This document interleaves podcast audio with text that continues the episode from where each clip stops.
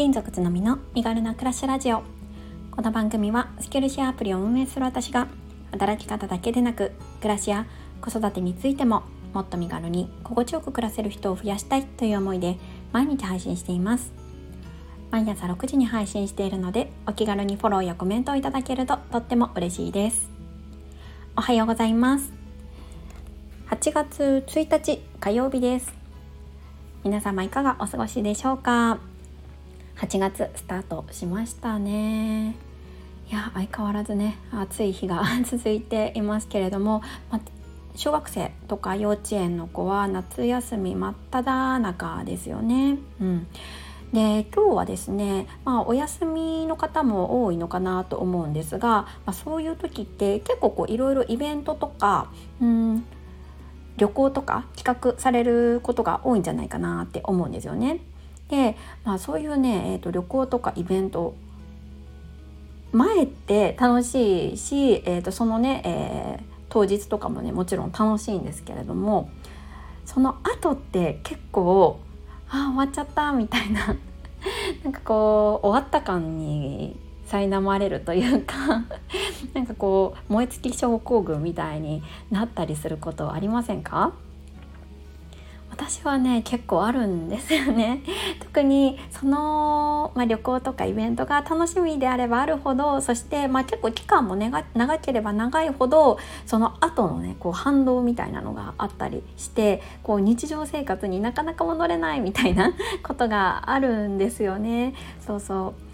日常に戻らなきゃいけないのになんかねこう旅行中の写真をこう見返してああの時こうだったなみたいな思い出に浸るみたいなね、まあ、それもねその時間も楽しいしいいんですけれども、まあ、とはいえ日々ねややらなきゃいけないこととかも押し寄せてきますし特にこう旅行後とかはね、えー日常のリズムにまた戻すっていう作業に集中しないといけなかったりすると思うんですよね。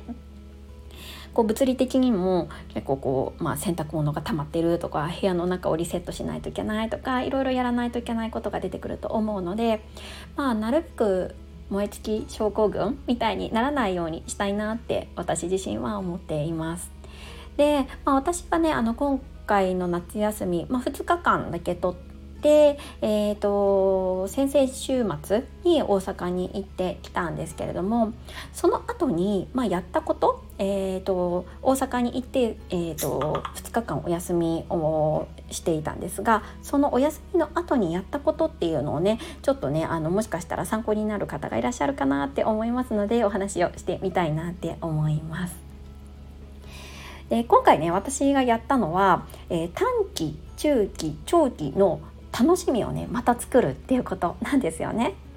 すっごいシンプルなんですけれどもちょっとご紹介したいなって思います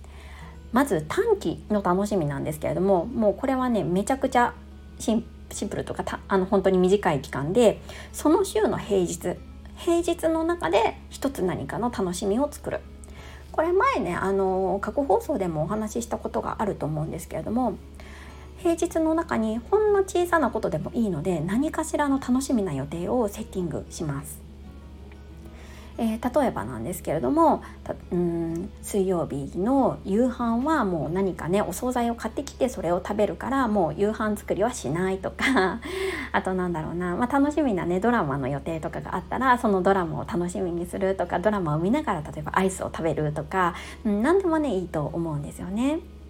お金をかけずにできることもありますしちょっとだけねコンビニスイーツを買ってぐらいの楽しみとかあと缶ビールを買うとかでもいいですしあのちょっとだけこうテンションが上がるような内容っていうのを平日に入れるっていうことがいいかなって思っています。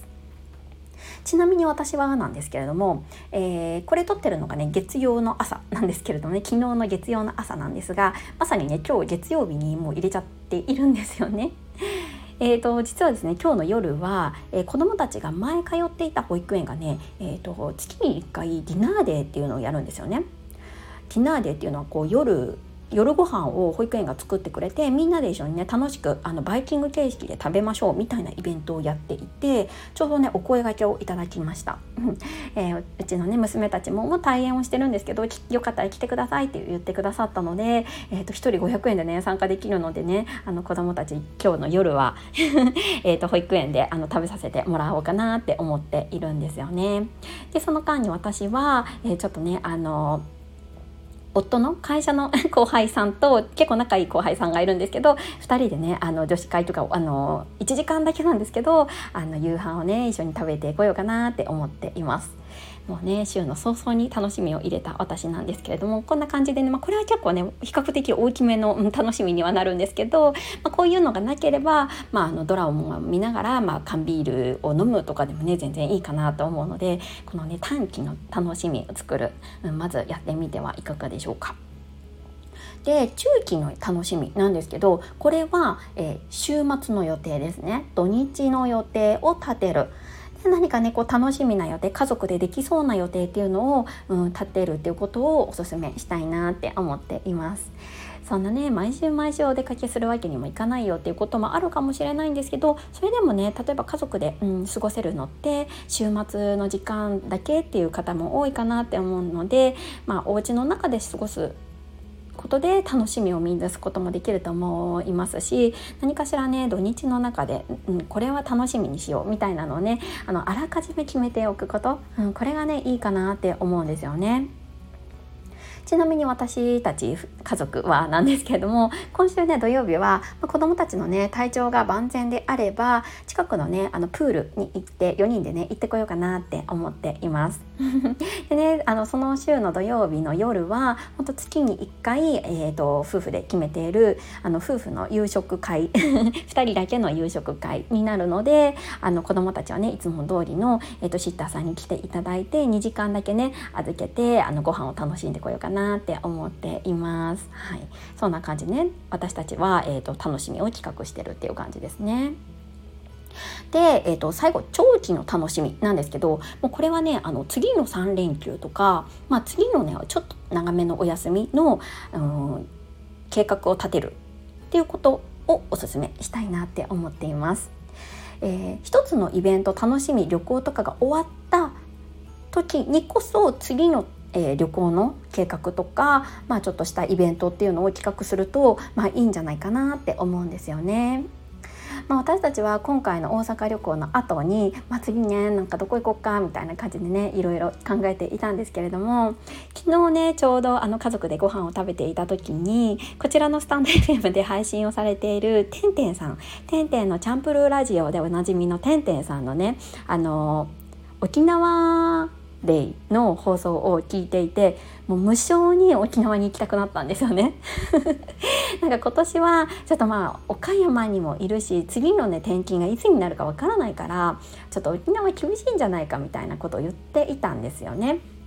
でもやっぱり来たいみたいな感じになって えっ、ー、とまあちょっとね来年にはなっちゃうんですけど来年の頭にもう行こうっていうことでね昨日まさに決めました まだねだいぶ先の予定なのでかなり長期の予定ではあるんですけれどもあ沖縄行けるって思っただけでだいぶねテンションが上がったんですよね。うん、こんな感じで、えーと短期中期長期の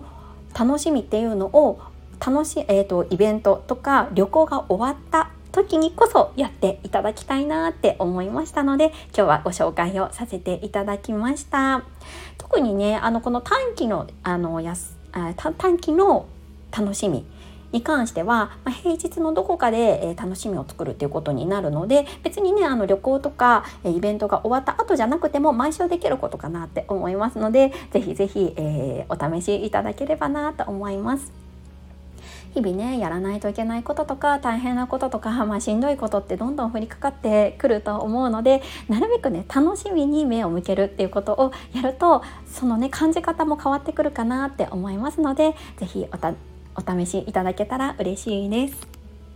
はい、えー、ここまで聞いてくださった皆さんいつも本当にありがとうございます。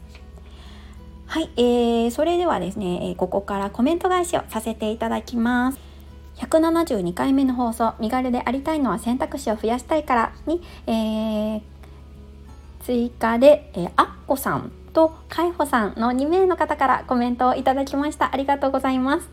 えー、こちらの放送では、えー、こちらのスタンド FM で配信をされているズボラミニマリストのかいほさんの放送を聞いてあの私もねすごい共感することがあったのでご紹介をした回になります、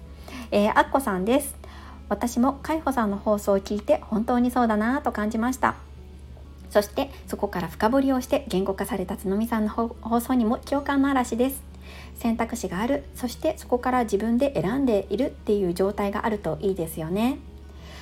何かの本で自己コントロール すいません。自己コントロール感が高まると幸福感も高まると書いていたと思います。ということであっこさんコメントありがとうございます。やこちらのねかよほさんの放送本当にすごい良かったですよね、まあ、いつもよ良い放送をあのとてもねあの身になる放送をしていただいてるんですが特に今回は私はねもうズドンってあ確かにそうだなって思ったんですよね。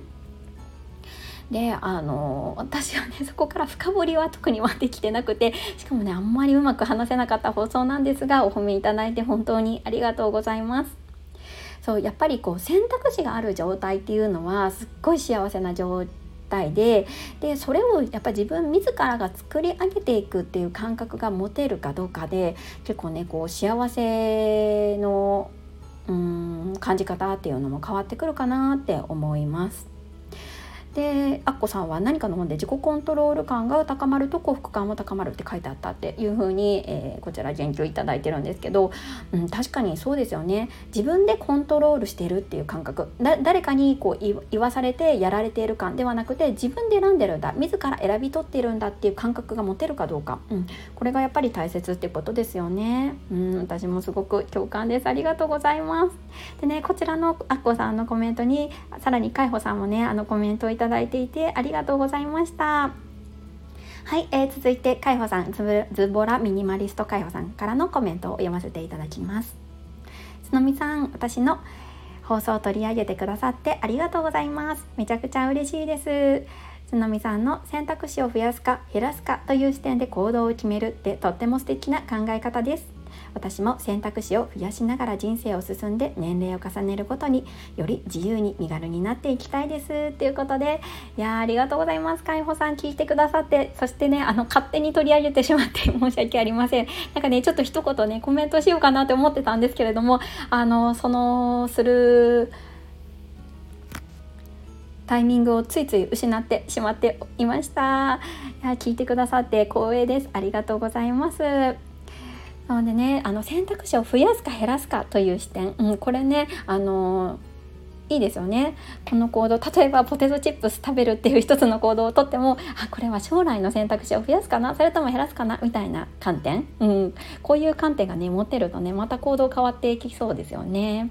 例えばポテトチップスを食べるっていう観点だったら、まあ、もしかしたら将来のねあの、まあ、健康を害してしまうかもしれない。でも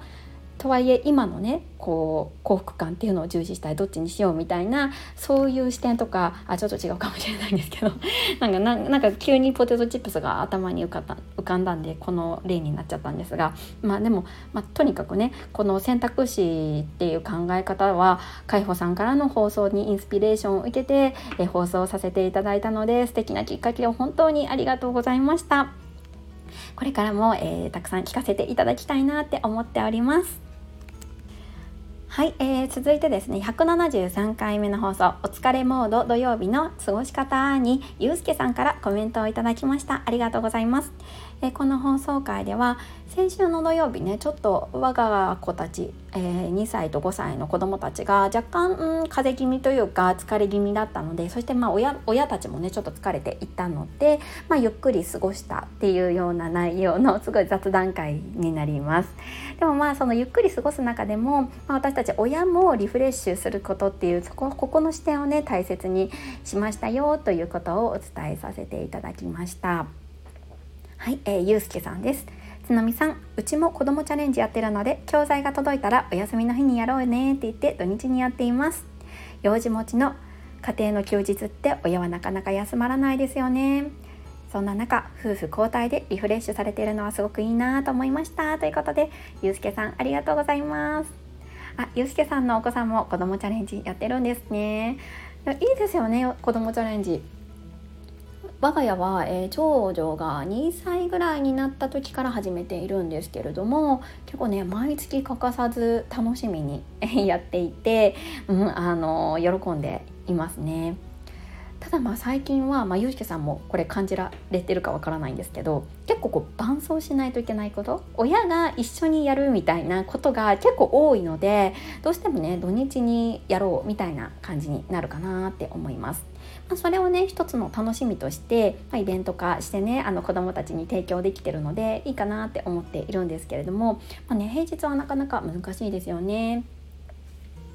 そうでねやっぱ休日はもうずっとねゆっくりダラダラするっていうわけにもねいかないっていうのが現実なんですよねそうぱりねあの子供たちにねずっとテレビ見せてるわけにもいかないしで子供たちのねあの個人遊びというか、うん、子供たち同士で遊ぶっていう時間も、まあ、ずっとは続かないので、まあ、何かしらねこうこちら側が、うん、提供するというか場所をねあの与えてあげないといけないななんて思ったりしているんですけれども。そう夫婦交代でやるっていうのはね一つの手段かなって私も思っています。っぱりね私たち親も平日ね仕事とかして育児もして、うん、だいぶ疲れているのでそれぞれがねそれぞれの好きなことができる時間が持てるとみんながこう満足度高い、うん、休日を過ごせるんじゃないかなって思っています。はい、ゆうすけさんありがとうございます。はい、えー、本日は、えー、ここまでになります。はい、ここまで聞いてくださって本当にありがとうございます。えー、まだ火曜日 週のまだ前半ですが、え体調崩さず頑張っていきましょう。それではまた明日。